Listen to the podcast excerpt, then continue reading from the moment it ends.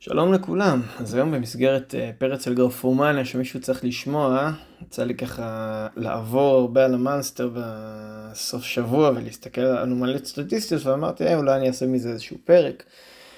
אז אה, מצאתי אה, את ה top, התחיל בתור top 10, למעשה יצאו לי 12 אה, אנומליות שככה אני אדרג אותן מה... פחות, אה, פחות מוזרה ליותר, עד לאנומליה הכי מוזרה בעיניי השנה, עד כה מבחינה סטטיסטית. אה, מזכיר, אנחנו כבר מתקרבים לשליש עונה, אה, ברור שהסטטיסטיקות מתיישרות, כמו שזילבר אמר בפרק הקודם, סטטיסטיקות יש נטייה מיסטית ממש להתיישר, וזה ממש נכון, רואים את זה כל עונה, אבל תמיד יש גם את הכמה שלו, אם נזכיר את העונשין של שגה, שנה שעברה. אז מה שאני הולך לעשות עכשיו בעצם לעבור על כמה מהאנומליות הסטטיסטיות היותר אה, משונות שאנחנו נתקלים בהן העונה. אה, וגם להגיד בקצרה את דעתי, אני לא הולך אה, לחפור יותר מדי כל אחת מהן, זה יהיה ככה פרק קצר וקליל. נתחיל במקום ה-12. אז במקום ה-12 אני בעצם מרמה ואני מכניס שתי אנומליות שהן באותה קטגוריה סטטיסטית. והקטגוריה הסטטיסטית הזאת היא עונשין. אה, לא, לא תרומה, ב... לא, לא אחוזי עונשין, כי אם תרומה בעונשין, שזה בעצם הסטטיסטיקה המשוקללת של כמות זריקות כפול אחוזים. אה, קטגוריה שבה באופן מסורתי לילארד אה, מוביל בשנים האחרונות, שנה שעברה לדעתי שגה ולילארד היו בערך ראש בראש במקום הראשון.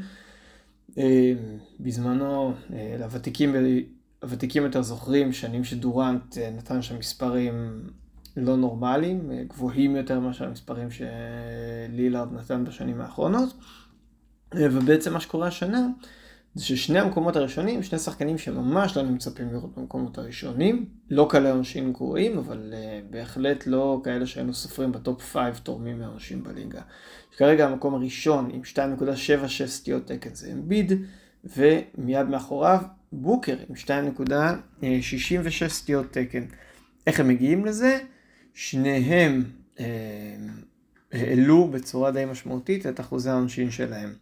אה, אמביד קולע השנה ב-89% על 11.5 זריקות, 11.5 זריקות זה המספר הדי קבוע שלו, הוא כל שנה הולך ממש את הכמות הזאת לקו, אבל שנה שעברה עם 85.5%, שנה קודם עם 81.5%, שנה קודם עם 86, שנה עם 89, אה, לא חריגה כזאת דרמטית, אבל כן מקפיצה לו את הערך לא מעט ועוזרת לו להתבסס במקום השני כרגע וכבר אה, מתחיל להתקרב למקום הראשון של שגה.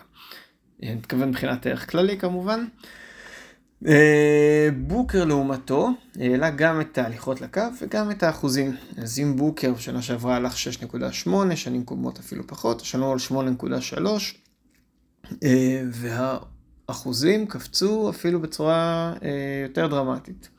אה, מ-85.5 שנה שעברה, שנים קודמות גירה את ה-87, השנה הוא 91.7. אה, גם אה, בעצם הנתון החריג ביותר בשורה של בוקר עוזר לו לתפוס כרגע את מקום ה-12 בדירוג הכללי, וזה הרבה הרבה בזכות ה-2.66 סטיות תקן האלה. אה, אז מה אני חושב על העונשין של שניהם? אז בזמן שאני קונה את העלייה בהליכות לקו של בוקר, אני לא חושב שביל אגב יפגע בו, לא, לא יודע אם יש דבר כזה ביל כבר בשלב הזה, אבל גם אם הוא ישחק שם אני לא חושב שזה יפגע בו יותר מדי.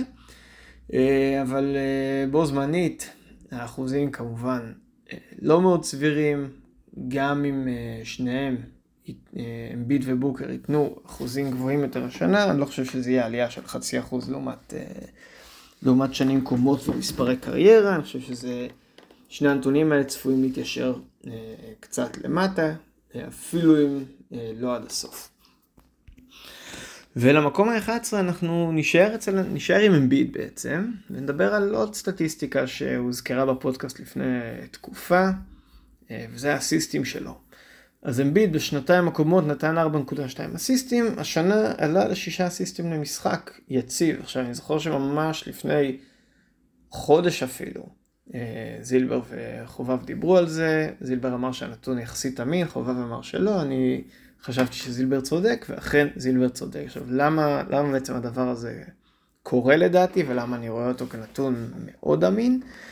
אמ, א', השיטה השתנתה, אמ, הכל עובר השנה דרך אמביד, הרדן שהוא מגדולי המוסרים כבר לא משחק לידו, אמ, מקסי שיושב בעמדת הפוינט, הוא לא הרדן בסופו של דבר, הוא לא ימסור את הכמות הסיסטים של הרדן וההתקפה לא תעבור דרכו באותו אופן שהיא עברה דרך הרדן. ודבר שני, בממד האישי, אנחנו יודעים כמה אמביד אה, אוהב את הסטטיסטיקה שלו, אנחנו יודעים כמה לאמביד חשובה השוואה ליוקיץ', אנחנו יכולים להניח שאחרי הפלייאוף האחרון וכל השיח על כמה אמביד הוא לא MVP worthy ודירוגים שהיו לפני העונה ואפילו לא ספרו אותו ב top שלוש בליגה, די ברור שאמביד הוא בדיוק הטיפוס שלוקח את הדברים האלה ללב. אה, אני חושב שהוא מבין שהנקודת אה, השקה הבאה שהוא צריך אה, לפתור מול יוקיץ' ברמה הסטטיסטית זה הסיסטים שלו. אני בטוח שהסטטיסטיקה הזאת סופר סופר מעניינת אותו השנה, אולי אפילו יותר מהנקודות, אה, ובגלל זה אני לחלוטין מאמין שהשישה הסיסטים שלו זה סטטיסטיקה ולידית שתישאר. ונמשיך לנתון הבא, שהוא דווקא לא אצל אמביד, אז אנחנו אה, נלך קצת צפונה לכיוון בוסטון ונסתכל על פורזינגיס. במקום העשירי, אה, כמות הזריקות למשחק, או ה-usage של אה, פורזינגיס. אז פורזינגיס בשנים הקודמות היה שחקן שזורק לא המון, אף פעם לא היה מגדולי הזורקי, אה, כדור, משליכי הכדור אל הטבעת, אבל השנה זה ירד בצורה משמעותית. עכשיו, זה לא לא היה צפוי, אני חושב שחובב דיבר על זה ממש בפרק הראשון של העונה. אה, בעצם על זה שבהרכב הבוסטונאי, שבו טייטום ובראון והולידיי ווייט משחקים ליד זינגיס, הוא חייב לרדת ביוסאג'. אה, הירידה אה, דרמטית, יותר דרמטית ממה שהייתי מצפה שהיא תהיה, הוא כרגע זורק 12.2 פעמים למשחק. ההליכות לקו נראות בסדר, 5.6, זה מספרים שאנחנו די מכירים ממנו, אה, אבל ה-12.2 אה, מהשדה זה ירידה של בערך 3 זריקות לעומת שלושת העונות הקודמות, אפילו 3.5 זריקות לעומת העונה שעברה. וזאת ירידה משמעותית, ירידה של 20 אחוז. אה, ומה אנחנו חושבים על, ה... על הירידה הזאת? אני מאמין שהנתון הזה יעלה. לכמה הוא יעלה ולמה. הוא יעלה, אני חושב, לאזור ה-13 וחצי, אנחנו כבר רואים בחודש האחרון של 13 זכות למשחק, אני חושב שיכול להגיע ל-13 וחצי, אפילו אה, שקט ל-14. למה שזה יקרה? כי כמו שאמרתי כאן, אני חושב בהתייחסות לדרק ווייט כמה פעמים, אה, בבוסטון יש לנו משחק סכום אפס של חמישה שחקנים שלוקחים את כל ה usage בקבוצה, שזה החמישייה הפותחת. כל אחד מהם שיעדר עם דגש על טייטום ובראון, אה, יפזר הרבה usage בין השחקנים האחרים. הרבה דקות והרבה usage. ולכן אי אפשר לשפוט את הממוצעים של שחקני בוסטון השנה, במיוחד הצוות המסייע, שזה זינגיס ווייט הולידיי, אה, לפי הסמפל עד עכשיו, שבו בראון וטייטום בריאים. טייטו אמנם שחקן מאוד בריא, בראון יש לו נטייה להיפצע מדי פעם, ובכל המשחקים שבהם בראון ייעדר, וגם כמה משחקים שבהם טייטו אה, כנראה ייעדר, המספרים של זינגיס חייבים לעלות, כי זה פשוט עובד ככה. אלא אם במקרה זינגיס יהיה פצוע בדיוק באותם משחקים, שזה כמובן יכול לקרות במקרה שלו, אה, אבל יהיו את המשחקים שהוא ישחק בלעדיהם, 99% שיהיו אותם, במשחקים האלה הוא יכול לעלות גם ל-16 ו-17 זריקות למשחק, ואולי אפילו יותר, והמשחקים האלה ימשכו אותו למעלה. אמ, זה אומר אגב שמבחינתי זינגיס הוא buy low כרגע. כן, הוא מדורג 30, אני חושב שהוא שחקן מאוד נוח שלהרבה אמ, מתאים שיש אותו, אה, יש להם אותו בקבוצה, אבל אם יש את, ה... את המנג'רים שקצת מתוסכלים מהירידה שלו ב scoring, הירידה שלו בריבאונד, זה שהשורה שלו נראית יותר יעילה ויותר אנמית, אמ, לדעתי שווה לשלם עליו את, ה... את המספרים האלה של הפר גיים, אפילו עם סיכון הפציעה, כי אני מניח שהוא יזיז את הפר גיים שלו לטופ 25 ככל שהעונה תתקדם, אולי אפילו יותר. ולסטטיסטיקה הבאה, במקום התשיעי, אנחנו עם אה, החטיפות של דוני מיטשל.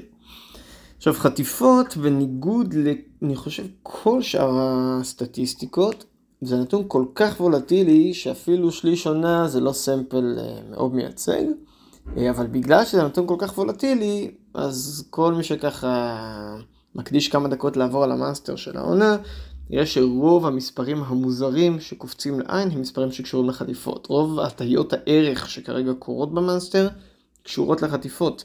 תעברו על השחקנים שהם over performing, under performing נטו מבחינת הדירוג שלהם ב Monster.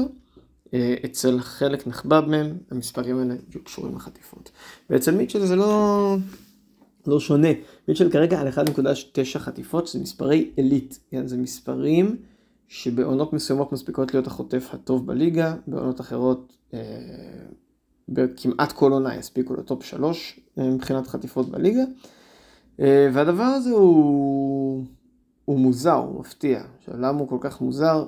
כי אה, דוני מיטשל בשתי העונות הקודמות חטף אחד וחצי, שזה הרבה, אבל בעונות שקודם הוא חטף רק אחד למשחק, אז כבר העלייה מאחד לאחד וחצי הזאת הייתה נראית בהתחלה לא אמינה, אחר כך שהוא עשה אותו שתי עונות ברצף זה כבר אמרנו אוקיי, אה, יכול להיות שהוא הפך להיות חוטף טוב, בפרוג'קשנים העונה הוא היה באזור ה-1-3, 1-4 ככה, אה, אבל 1-9 זה כבר ספירות אחרות של חוטפים, זה כבר באמת המספרים של שחקנים כמו דג'אנטה מארי, אה, או פרד ון וליט בשיאו, אולי גירדו אותם.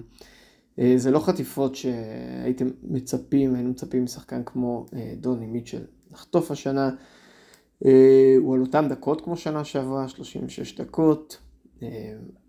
קשה לי מאוד מאוד לראות איך המספר הזה שורד, אבל עם זאת המספר הזה די יציב. בחודש האחרון זה היה 1.8, בשבוע האחרון זה היה 1.8. אה, זה נראה שהוא מחזיק מספרים גבוהים. אגב, גם גרלנד חוטף אה, הרבה השנה, זה אומר שאולי משהו בשיטת משחק, אולי משהו בהגנה גורם לזה שהקו ה...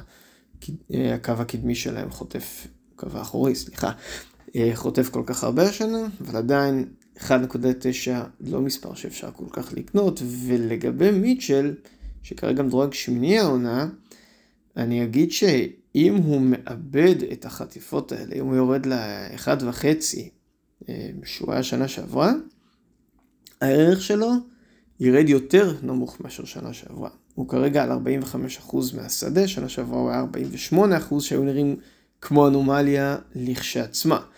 לכן, אה, אני לא כל כך אה, הסכמתי כשדובר פה בפודקאסט הזה שדוני מיטשל הוא top 8 per game caliber מבחינת היכולת שלו. אני חושב שהחטיפות האלה ירדו אה, לאחד וחצי, אני לא בטוח בכלל שהשדה יעלה מעל 46, 46 וחצי אחוז, ואני חושב שהנתונים האלה אה, ייסגרו, אז הוא יורד לאזורי ה top 12, top 15 per game, שזה עדיין כמובן מצוין, אבל זה לא אה, המספרים שהוא מביא כרגע. אה, ומדוני מיטשל אנחנו נעבור לדיארון פוקס במקום השמיני, ודיארון פוקס הנתון המעניין של השנה זה הנקודות. כפועל יוצא כל מה שקשור לנקודות, שזה כמובן אה, זריקות שדה, הליכות לקו, אחוזים וכולי. אה, אז נתחיל רק מהנתון היבש. אה, דיארון פוקס תמיד היה סקורר טוב, אף פעם לא היה סקורר עילית בליגה, והשנה הוא קולע 30 נקודות למשחק. 30 נקודות למשחק זה כבר מספרים של סקורר עילית. הוא רק במקום השישי, כי פשוט יש השנה כמה וכמה סקורים, יש בעצם שישה שחקנים שקולים מעל 30 נקודות, הוא השישי מביניהם עם 30 נקודה אה, אחת. איך הוא מגיע למספרים האלה? אז קודם כל, אה, כמות הזריקות שלו למשחק עלתה בצורה דרמטית, הוא זורק 22.2, שנים קודמות אז רק 18.2, 18.5, 19, זאת אומרת הוא לא התקרב למספרים האלה מעולם. אה, הוא הולך אה, שמונה פעמים לקו למשחק, שזה עלייה משמעותית מהשש למשחק בשתי העונות הקודמות שלו. אה, והנתון, אני חושב, הכי מעניין זה השלשות. הוא עלה ל-3.2 שלשות למשחק. אני מזכיר שפוקס תמיד היה נחשב גארד שקולע מעט שלשות, או אפילו היה גארד שמזוהה עם punt שלשות, או עם אה, בעיית השלושות המסורתית שקורית בקבוצות עונשין, שהרבה פעמים היו, אה, קבוצות punt עונשין שהרבה פעמים בוחרות את פוקס. אני אגב עם הבעיה הפוכה, יש לי קבוצת punt עונשין שלשות שיש בה את פוקס, הוא פשוט מבזבז לי ערימות של ערך על השלשות שלו, לא שאני מתלונן עליו חלילה. אבל איך בעצם זה קורה? למה, למה השלשות שלו כל כך גבוהות השנה? אז אחוזי השלשות שלו וכמות הזריקות לשלשות עלו בצורה דרמטית. הוא זורק השנה 8.3 פעמים מחוץ לקשת, לעומת 4-5 בשנים הקודמות. הוא קולע ב-39% מחוץ לקשת, אחוזים של קלעי טוב מאוד, לעומת 32 30 בשנים קודמות, שזה אחוזים של קלעי שלשות עלובים. ובאופן כללי, אגב, אחוזי השדה שלו סבירים, אבל לא, לא כל כך גבוהים. הוא על 47 אחוז, 47 וחצי, זה אחוזים שהיו לו לפני שנתיים ושלוש, כשלפני שנה הוא על 51 אחוז. ואחוזי העונשין שלו גם די נמוכים, 73 אחוז, השנה שעברה 78, שנה קודם 75. עכשיו, מה, מה זה אומר כל המספרים האלה שאני זורק כאן? זה אומר שכשאנחנו מסתכלים על הכל ביחד, על העובדה שסקרמנטו נראים די טוב, העובדה שהוא לחלוטין לקח את כיסא הנהג, לעומת אולי שנה שעברה שהוא די התחלק בה עם סבוניס, השנה זה לחלוטין נראה את הקבוצה של פוקס. כשאני מחבר את כל זה, אני מאמין למספרי הסקורינג של פוקס. אז יכול להיות שהשלשות שלו ירדו קצת, אני לא באמת קונה את זה שהוא הפך משחקן 32 אחוז ל-39 אחוז מחוץ לקשת בעונה אחת, אבל גם אם המספר הזה ירד לאזור ה-36, יכול להיות שהוא יתקזז עם קצת עלייה של העונשין, יכול להיות שהוא יתקזז עם טיפה עלייה מהשדה, ויכול להיות שהסקורינג ירד מ-30 ל-29, 28 וחצי, אבל בסך הכל המספר הזה נראה לי אמין. ולמקום השביעי שלנו, אנחנו עם הבלוקים של ג' ג' ג'. אני חושב שאחד השחקנים שדוברו הכי הרבה פעמים בפודקאסט, אז אני לא ארחיב עליו יותר מדי, אבל בכל זאת אי אפשר להתעלם מהעובדה שמלך הבלתי מעורר של הבלוקים בעונה שעברה, שסיים עם שלושה בלוקים עגולים למשחק, ירד עד ל-1.9. נכון, זה לא האחד וחצי שהוא היה איתם לפני uh, חודש, הוא כבר כן בטופ uh, 12 בולקים בולטים בליגה, אבל הוא רחוק קילומטרים מהמקומות הראשונים, שזה ברוק לופז, וומבניאמה, צ'אט אחרי הלילה. הוא, לא, הוא לא מסתובב כבר בספרות האלה, הוא כן בשבועיים האחרונים על 2.2, שבוע האחרון על 2.3, אבל אפשר לראות שבעצם, גם כשמסתכלים על הלוג שלו, אם אתם זוכרים משנים קודמות, הלוג של ג' ג' תמיד התאפיין בפיקים פסיכיים של, של בלוקים, אז השנה זה קצת יותר חריג, נכון? היה לו משחק של שישה בלוקים לא מזמן, היה לו ארבעה בלוקים במשחק האחרון, היו לו חמישה בלוקים בתחילת העונה, אבל אלה שלושת המשחקים היחידים שהוא בלק, להם, בלק בהם מעל שלוש, בשנה שעברה זה היה כל כך סטנדרטי מצידו שהוא היה בולק שלוש למשחק והיינו מתבאסים ממנו. אז אני לא יודע להסביר איך הדבר הזה קרה, לא צפיתי במפיס, אני לא חושב שהיא קבוצה שמישהו רוצה לצפות בה כרגע לפני שג'ה חוזר. ואני לא יודע אם החזרה להרכב מלא תשפיע איכשהו, אולי תשפיע על הסכמה ההגנתית, אולי שסמארט יחזור אז יהיה לו יותר קל לבוא לעזרה, אני לא יודע. אבל הנתון הזה כמובן מאוד נמוך ומרסק את הערך שלו ומרסק את כל מי שבחר בו באזור סוף סיבוב ראשון, תחילת סיבוב 2 השנה, שזה המקומות שהוא הלך בהם בגדול. לכמה הסיפור הזה בעיניי יעלה, הוא יעלה, אני לא חושב שהוא שער 1.9, הוא שחקן צעיר, הוא בן 24, זה לא גיל שבו הבלוקים קורסים בצורה כזאת. אני חושב שאזורי ה-2.3-2.4 זה projection יותר סביר, כשהוולטיליות פה היא עצומה, כאילו אף אחד לא יפול מהכיסא אם הוא פתאום יעלה את המספרים שלו גם לשלוש, לא שלוש עונתי, אבל שלוש מכאן ואילך נניח. אז אני מהמר בשמחה שהמספרים האלה יעלו מפה, ויותר מזה אין לי מה להוסיף על ג' ג' ונמשיך לשחקן הבא. ומפה למקום השישי שלנו. והפעם אנחנו הולכים לקיירי ארווינג. מה הנתון המוזר של קיירי השנה? אתם בטח שואלים את עצמכם, זה לא כמות הציוצים נגד יהודים, שם הוא דווקא נמצא במקום טוב, אלא הדקות שלו. קיירי משחק העונה 31.8 דקות למשחק, זה נתון מאוד מאוד נמוך עבורו. נכון שהמשחק האחרון הוא יצא אחרי 13 דקות, זה אולי יגרד לו איזה חצי דקה, אבל זה עדיין לא מסביר איך הוא ירד מ-37.3 דקות בעונה שעברה אה, בדאלאס. ו-37.6 דקות בעונה קודם בברוקלין, 35 דקות בעונה שלפניה, מן הסתם שחקן בקנה מידה של uh, קיירי, זה לא שחקן שמשחק 32 דקות למשחק. נכון שהעונה שעברה הייתה עונה חצויה, אבל עדיין הוא שיחק בדאלאס אפילו יותר דקות ממה שהוא שיחק בברוקלין, הוא שיחק שם מעל 37 דקות, קשה לי להביא את המספר המדויק, אבל בעין בלתי מזוינת, אני מסתכל על הלוג ודי בטוח בזה. אמ, אז אני לא לגמרי מבין מה קורה עם הדקות של אה, קיירי, ולא היה לי כוח אה, לנתח את זה יותר מדי לעומק ולקרוא על זה. אמ, אנחנו כן רואים שדאלאס מצליחה הרבה יותר מאשר עונה שעברה. עונה שעברה הציוות הזה עדיין לא, לא הרשים כל כך. אה, ובזמן שהם כן החתימו את קיירי, וכנראה שהם מחויבים לציוות הזה של לוקה קיירי, אמ, אז קיירי לחלוטין לוקח את, ה, את הבקסיט העונה מבחינת דקות לצד לוקה, ויכול להיות שהם לא צריכים את הצמד הזה יותר מדי זמן במקביל על המגרש, שהוא גם כמובן פוגע בהגנה שלהם, כי שניהם שומרים די מזעזעים בסופו של דבר.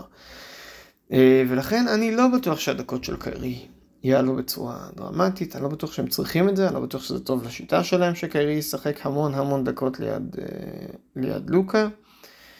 אמ, ובאופן לחלוטין אינטואיטיבי, אני פוסק שהדקות של קיירי, גם אם יעלו בדקה, דקה וחצי, גם יתקרבו ל-33 וחצי, 4 דקות, הוא לא יהיה שחקן של 37 דקות העונה, אני פשוט מתקשה מאוד לראות תסריט כזה, כמובן למעט פציעה של לוקה, שאם היא תקרה, זה משנה לחלוטין את התמונה.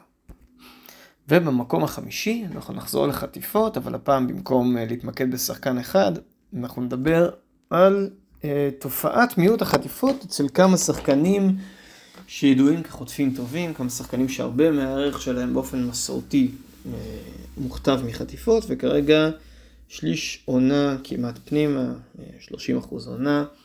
Uh, המספר הזה מסרב להתיישר. אנחנו נעבור עליהם uh, בקצרה. ונתייחס לכל אחד מהם גם בנפרד.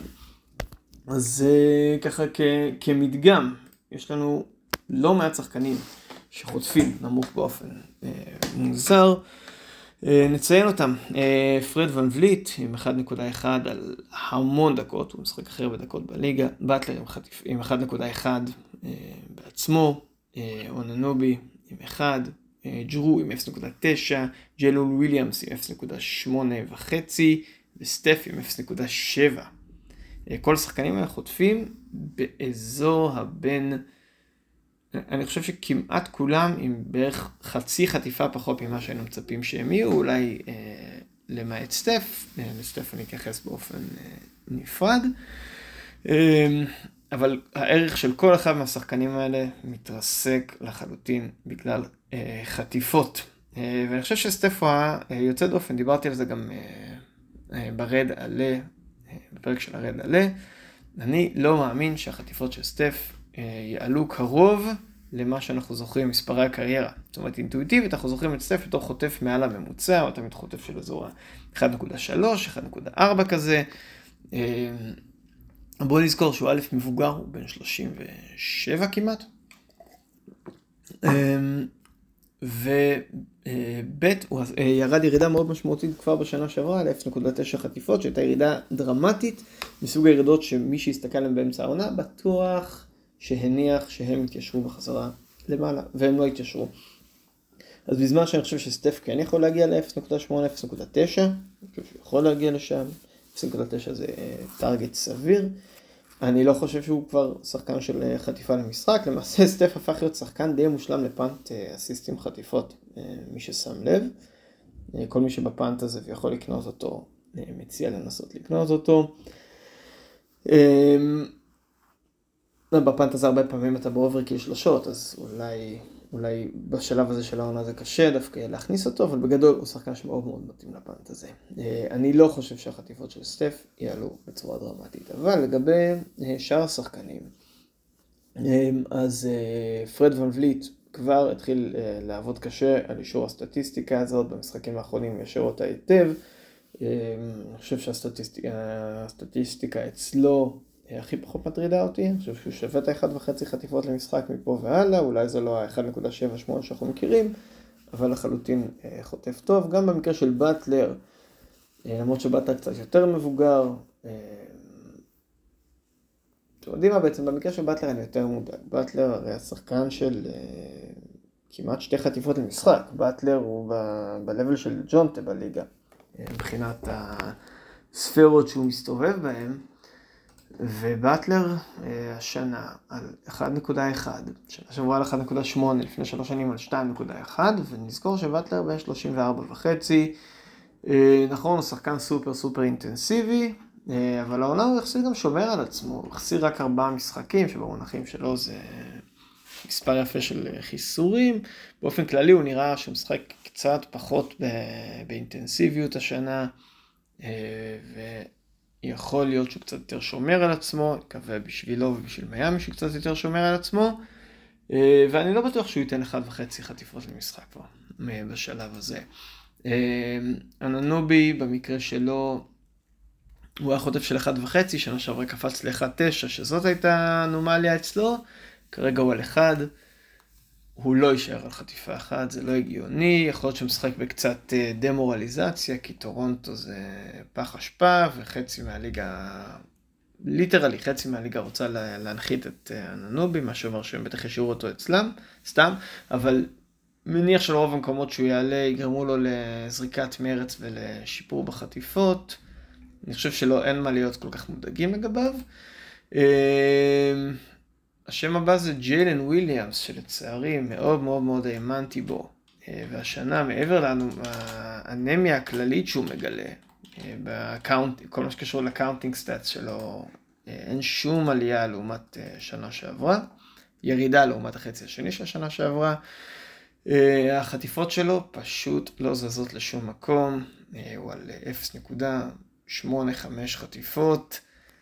מספר סופר סופר נמוך אה, עבור שחקן שבשנה שעברה אה, היה על 1.4, בחצי השני של השנה שעברה כבר על 1.7 כשהוא קיבל את הדקות המשמעותיות שלו. היה נראה כמו מישהו הולך להיות חוטף עילית בליגה, זה פשוט לא מתחבר. ממש עכשיו אה, סרגי במקרה אמר לי שהוא קרא שג'יילון וויליאמס הוא ממובילי הדיפלקשנים בליגה ואיכשהו אצלו זה לא מתבטא בחטיפות.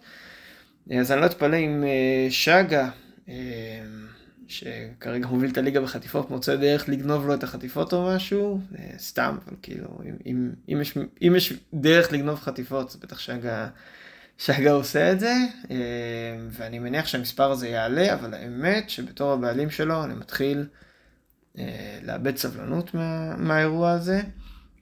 אין לי ספק שברגע שאני אמכור אותו הוא יהפוך להיות בדיוק השחקן שהוא היה בחצי השני שנה שעברה, אבל באמת סתכלו רגע על הגיימלוג שלו שנה שעברה, יש שם רצפים של 3, 6, 3, 2, 3, 2, 2, 4, והשנה, זה, באמת שזה נתון מדהים, אנחנו בכמה משחקים הוא שיחק העונה? סליחה על השכונה, 21 משחקים שהוא שיחק השנה, הוא פעם אחת חטף 3, הוא פעמיים חטף 2, וזהו, כל שאר המשחקים זה 0 או 1. זה נתון נמוך בצורה משוגעת, כאילו, ששחקן כמוהו רק פעם אחת עבר את השתי חטיפות למשחק, כאילו, אתם רואים, fucking כל מיני קובי וייטים וסיימונסים אה, מראים מספרים יותר טובים מזה. כל האקספלוסיביות שלו בהגנה לא באה לידי ביטוי במספרים כרגע אצל ג'יילן וויליאמס, ואני מוטרד, בניגוד לשמות אחרים אין סמפל שלו, כן? זאת העונה השנייה שלו, אנחנו לא יודעים, אנחנו לא מספיק מבינים. אה, זהו, הזכרתי גם את הולידיי. אה, שם המספר קצת התחיל לעלות, אבל גם, כאילו, ימי ה-1.6 שלו לדעתי הרבה מאחוריו, אם הוא ייתן איזה 1.1, 1.2, זה יהיה הישג, הוא כרגע 0.9, לא מצפה שם לתיקון משמעותי. ונמשיך למקום הרביעי, שכרגע פוגע בי באופן אישי, וזה אחוזי השדה של יוקיץ'. אמ, אז יוקיץ' כרגע עם 54% מהשדה על המון זריקות, 19.3, שזה אני חושב שיא קריירה שלו בזריקות שדה, מה שמביא אותו ל-1.6 סטיות תקן מהשדה, בזמן שהמספר הזה אולי נשמע נחמד, אנחנו מדברים על שחקן שעשה 2.9 שנה שעברה, 2.7 שנה קודם, 2.35 שנה קודם, זה לא קרוב למספרים שאנחנו מכירים ממנו, הוא לא מדגדג את המספרים שאנחנו מכירים ממנו. אה, והוא הופך, וזה קורה במקביל לזה שהוא הופך להיות בי פאר האופציה המובילה בהתקפה, שהוא תמיד היה האופציה המובילה, אבל אני חושב שבימים הטובים הנטל עם אה, ג'מאל מרי התחלק בצורה טובה יותר, השנה מרי גם אנמי, גם אה, פצוע, יוקיץ' לוקח על עצמו את המשחק יותר מתמיד, וכרגע באחוזים זה לא נראה כל כך טוב. עכשיו כשמנתחים את ה... את ההתפלגות של הזריקות שלו, זה נראית תקינה לגמרי. זה נראה שמבחינת uh, זריקות ליד הטבעת, הוא זורק את אותה כמות uh, זריקות באופן יחסי, מכל המרחקים, גם מחוץ לקשת, גם ליד הטבעת, גם מהמרחקים השונים, והוא פשוט ירד באחוזים בכל הטווחים האלה. עכשיו, יכול להיות שזה מעיד על אנומליה, יכול להיות שזה מעיד על זה שההגנה מתמקדת בו יותר ומפריעה לו יותר, אבל הנתון שאולי מעודד פה זה לראות את העונשין שלו, ששם הוא גם נמוך על 79 אחוז, שזה תמיד היה שחקן של 80 פלוס, 82 שנה שעברה, 81 שנה קודם ו-80 גבוהים יותר שנים אה, מוקדמות בקריירה. אה, וזה מעיד אולי על איזשהו משבר קליעה כללי, כן? כי בעונשין כנראה שלא מפריעים לו לזרוק יותר מבדרך כלל. אה, וזה גורם לחשוב שהמשבר הזה אולי חלקו עייפות או פסיכולוגי או whatever, אה, ואני מאמין שהסטטיסטיקה אז תתיישר, אז האם הוא ימשיך להיות שחקן של כמעט שלוש סטיות תקן? לא חושב, לא יודע, לא עם הסגל הזה לפחות, אה, סגל מאוד בעייתי יש לדנבר השנה, אבל יכול להיות שכשג'מאר ייכנס לעניינים ויהיה בריא, אז האחוזים של יוקט יעלו בצורה משמעותית. אז אני כן חושב שיוקיץ' שווה מעל שתי סטיות תקן בקלות, אני בטוח בזה. אמ, לא יודע אם שתיים וחצי, אבל הוא שווה מעל שתיים, מעל שתיים נקודה שתיים גם. אה, וזהו, ואם במקרה אתם יכולים לעשות לו ביי לואו, מה שלא סביר, אז תעשו. ומכאן למקום השלישי, ובמקום השלישי, אמ, שיכול להיות שהרבה יטענו שהוא צריך להיות בכלל המקום הראשון, אבל בכל זאת הוא המקום השלישי שלי. אנחנו מדברים כאן כמובן עוד פעם על חטיפות, והפעם זה החטיפות של אה, שגה. אה, במקום השלישי, רק כשהתחלתי את, ה, את הפרק הזה הייתי בטוח שאני אדרג אותם במקום הראשון, אה, אבל יורדים רק למקום השלישי, אולי לא בצדק, אפשר להתווכח על זה.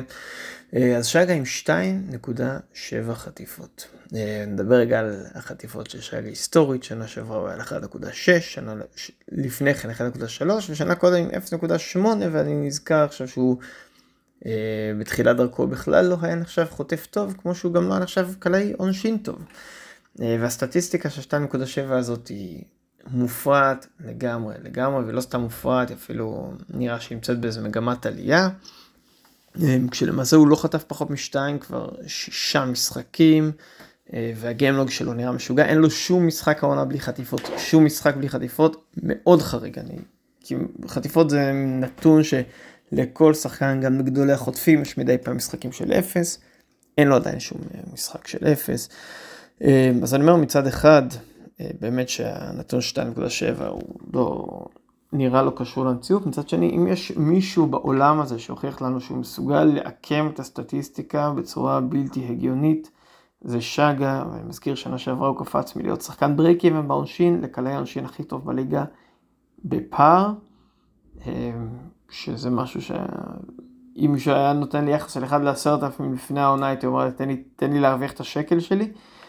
אמ, זה לא, לא מספר, לא הייתה עלייה הגיונית, ובגלל זה באיזשהו מקום אני טיפה טיפה מאמין. עכשיו אני לא מאמין ל-2.7, אבל האם אני מאמין שהוא יכול לעלות מה-1.6 שהוא היה בו לשחקן של 2 פלוס? בהחלט. אמ, בפרק, אה, בפרק פטריון הקודם, נדמה לי שזילבר וחובב שמו את ה line העונתי שלו עכשיו על 2.2, זאת אומרת עם כל ההתחלה שלו, ואני חושב שאני לוקח over ב-2.2 על שגה בשלב הזה, זה אולי נשמע כמו איזה recency bias כזה, וזה טעות, טעות של... טעות שחקני פנטזי הרבה פעמים עושים, להסתנוור מסטטיסטיקה, אבל באמת שהבן אדם הזה הוא כזאת תופעה שאני סוג של מאמין לו, אז אם אני צריך כרגע לשים את הליין, הייתי שם אותו אפילו על 2.35 ככה, שזה המון.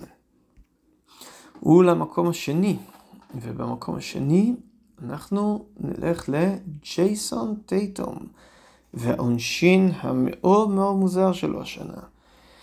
אמ, עכשיו שלושת המקומות הראשונים זה באמת שלוש סטטיסטיקות ממש מוזרות בעיניי, אפשר להחליף את הסדר ביניהם. אמ, יש קייס ולידי לטייטום גם למקום הראשון. אמ, אני באמת, לא זכרו לי כרגע שחקן שהוא בפרופיל של טייטום, בגיל של טייטום, שהיה כל כך יציב מהעונשי, אנחנו מדברים פה על שחקן שכלה לפני שלוש עונות 87 אחוז. על 5 זריקות, לפני שתי עונות 85% על 6, לפני עונה אחת 85.5 על 8 זריקות, והעונה קולע ב-79% על 7 זריקות, בלי שהשתנה לו התפקיד, כשהוא צעיר בשיא הקריירה שלו, שחקן ב-26, אה, ושחקן שזורק בווליומים שבהם לא אמורות להיות כאלה הטיות. כאילו, בטח לא הטיות למטה. אה, השדה שלו גם טוב השנה, אין לו איזה משבר כליאה, הוא קולע ממש טוב השנה מהשדה, הוא קולע ב-80, ב-49 אחוז, סליחה, שזה שיא קריירה שלו בפער כרגע, אבל הוא גרוע פנטזית, והוא גרוע פנטזית בעיקר בעיקר בגלל הירידה הזאת מה, מהעונשין, שהיא לא מוסברת, היא לא, אין, אין שום דבר שאפשר להסתכל עליו במשחק ולהבין ממנו למה אחוז העונשין. של שחקן נשברים. נכון, אני זוכר שבמקרה של דייוויס, אחוזי העונשין שלו בזמנו נשברו בבת אחת, אבל עדיין, טייטום הוא, שח... הוא קלעי. זה לא שחקן מהסוג של דייוויס, שחקן שהקליעה שלו זה ה bread and butter שלו, והוא לא יורד, ב... לא יורד בשדה, אחוזי השלשות שלו יציבים לגמרי השנה, אחוזי השתיים שלו מצוינים השנה. השוט שארט שלו נראה נורמלי, אני לא יודע מה יכול לגרום לאחוזי האנשים שלו להיראות כאלה. אני לא מאמין בשום צורה לאחוזי האנשים שאני רואה. לא רואה שום סיבה שהם לא יעלו ל-85 שהם אמורים להיות בו, לא עונתית כמובן שזה כבר לא יקרה, אבל מכאן והלאה. אני חושב בכל ליגה אה, לא טובה במיוחד שאתם משחקים, אה, או במקרה וטייטום נמצא אצל מנג'רים שלא מתעמקים במיוחד, הוא אחד מה buy low targets הכי טובים שאני יכול לחשוב עליהם, מן הסתם הירידה בעונשין גם עולה לו באיזה נקודה שתיים למשחק, שגם הסקורינג שלו נפגע, הוא על 27 וחצי, אחרי שהוא קלע 30 שנה שעברה. אמ, הדקות שלו תקינות לחלוטין, בקיצור, אחלה buy low target בעיניי, אה, הייתי זורק עליו הצעות באזור ה top 15 כאלה ומנסה... אה, מנסה לדוג אותו, צריך לזכור שהוא שחקן גם מאוד מאוד אה, durable, אה, אז אני חושב שהוא שחקן שייתן את ה top 15 per game שלו, וב total plus replacement יהיה שווה הרבה יותר מזה. ולמקום הראשון שלנו, ובמקום הראשון, יאניס אנטקה פומבו, לא יודע איך אומרים את זה, והשדה הבאמת מופרע ומטורף שלו השנה. יאניס כרגע אחרי 24 משחקים עם 3.93 סטיות תקן מהשדה. כמה זה משוגע בנדירות העונות לפני העונות של תחילת, ה... תחילת המילניום, ששחקנים בכלל עברו את המספר 3. כולל יאניס עצמו, כן, שהוא תמיד היה מהמובילים בקטגוריה הזאת. לא חושב שהוא, ממה שראיתי, שהוא גירד את המספר 3 אף פעם, גם אם כן, אז אולי הוא נגע בו באזורים הנמוכים, וממה שאני רואה פה הוא לא נגע בו בכלל. אמ, עכשיו, המספר הזה כל כך מופרע, שהלכתי ובדקתי את כל העונות אמ, שרשומות במאסטר מ-2003-2004, והיחיד שעבר את יאניס העונה זה שקיל בעונות 3, 4 ו-4, 5. שקיל כמובן היסטורית היה תופעת שדה חסרת תקדים. אז שקיל בעונת 2003-2004 סיים עם 4.5 סטיות תקן, בעונת 4-5 סיים עם 4.2. וחוץ מזה, חוץ משתי העונות האלה, אין שום אה, שחקן שהגיע למספר, כולל שקיל עצמו אגב בעונות הבאות, אין שום שחקן שהגיע למספר שיאניס נמצא בו עכשיו. בשנים האחרונות היחיד שטיפה, עזבו, הוא לא היה קרוב, כן, זה לא מספר קרוב מה שאני אגיד עכשיו, אה, זה ציון עם 3.37 בעונת 2021. אה, וזה לא מספר קרוב, כן, אנחנו מדברים פה על פער של מעל חצי סטיית תקן ביניהם. נציין גם את המארה אגב, שהיה עם 3.7 בעונת 2008, אה, וגם הוא לא מגיע למספר הזה. עכשיו, איך הדבר הזה קורה? למה יאניס כל כך טוב מהשדה השנה? אה, וזה מעניין, כי כשאנחנו משווים, באשכרה הלכתי ובדקתי את ההתפלגות שלו משנה לשנה, אז אם אני משווה את כמות הזריקות באופן יחסי, שהוא לוקח השנה אה, ליד הטבעת לעומת אה, שנים קודמות, המספר הזה לא בעלייה.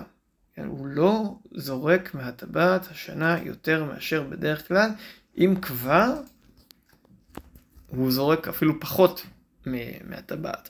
עכשיו, מהטבעת הוא גם לא קולע, הוא קולע ב-83 אחוז, אחוז נפלא ומדהים לווליום שלו, אבל גם לפני שלוש עונות הוא קלע ב-83%, ולפני שתי עונות הוא קלע ב-81%, כאילו זה לא איזה מספר משוגע. אז מה השתנה השנה? שני דברים. אחד, הוא לא זורק שלשות כבר כמעט.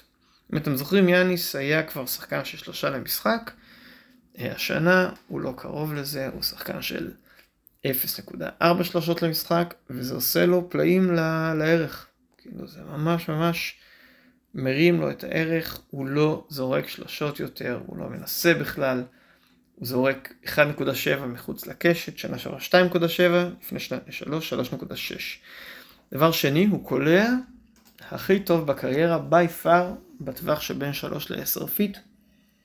הוא קולע ב-50% משם, זה אולי לא נשמע מספר מרשים, אבל יאניס היה קולע ב-40% ומטה מהטווח הזה, מסורתית. ומטה, כן, 40 אחוז ומטה, לא, לא 45, לא 47. והשנה הוא קולע ב-51 אחוז מהטווח הזה, ומעבר לטווח הזה הוא כמעט ולא זורק כבר. כי אנחנו מדברים על זה שבעצם מתוך בערך 450 זריקות שדה שלו השנה, 350 היו או מהטבעת או מעד עשרה feet. והבחירת זריקות הזאת, זה מה שגורם לערך שלו להיות כל כך כל כך גבוה. אמ, עכשיו, איך זה קורה בכלל שההגנה פתאום מאפשרת לו? הרי, הרי זה, זה לא שה scoring שלו ירד, זה לא שהוא זורק מהטבעת אותה כמות ולא זורק את השאר, הוא פשוט העביר את הזריקות שלו אה, לשני הטווחים האלה. אמ, אז אני לא חושב שהמספר הזה יחזיק, כן, זה מספר אסטרונומי, ואני חושב שהוא ירד בעיקר, בעיקר בטווח של בין 3 ל-10 feet, ששם העלייה היא חריגה. אני לא חושב שהוא פתאום בגילו הרים את המספר הזה, אבל אני חושב שבחירת הזריקות שלו אמינה, היא תישאר כמו שהיא נראית. האחוזים בהדרים ב-83% זה מספר סביר שיכול אה, לשרוד, או פחות או יותר לשרוד, ואני חושב שהוא שווה מעל שלוש סטיות תקן השנה, שזה אולי הרבה פחות מה-3.9 שאנחנו רואים עכשיו, אבל גם הרבה יותר מאשר כל שחקן אחר בעשור האחרון חוץ מציון. ואני חושב שאפילו מספר כמו 3.2 או 3.3 הם מספרים שהוא יכול לתת.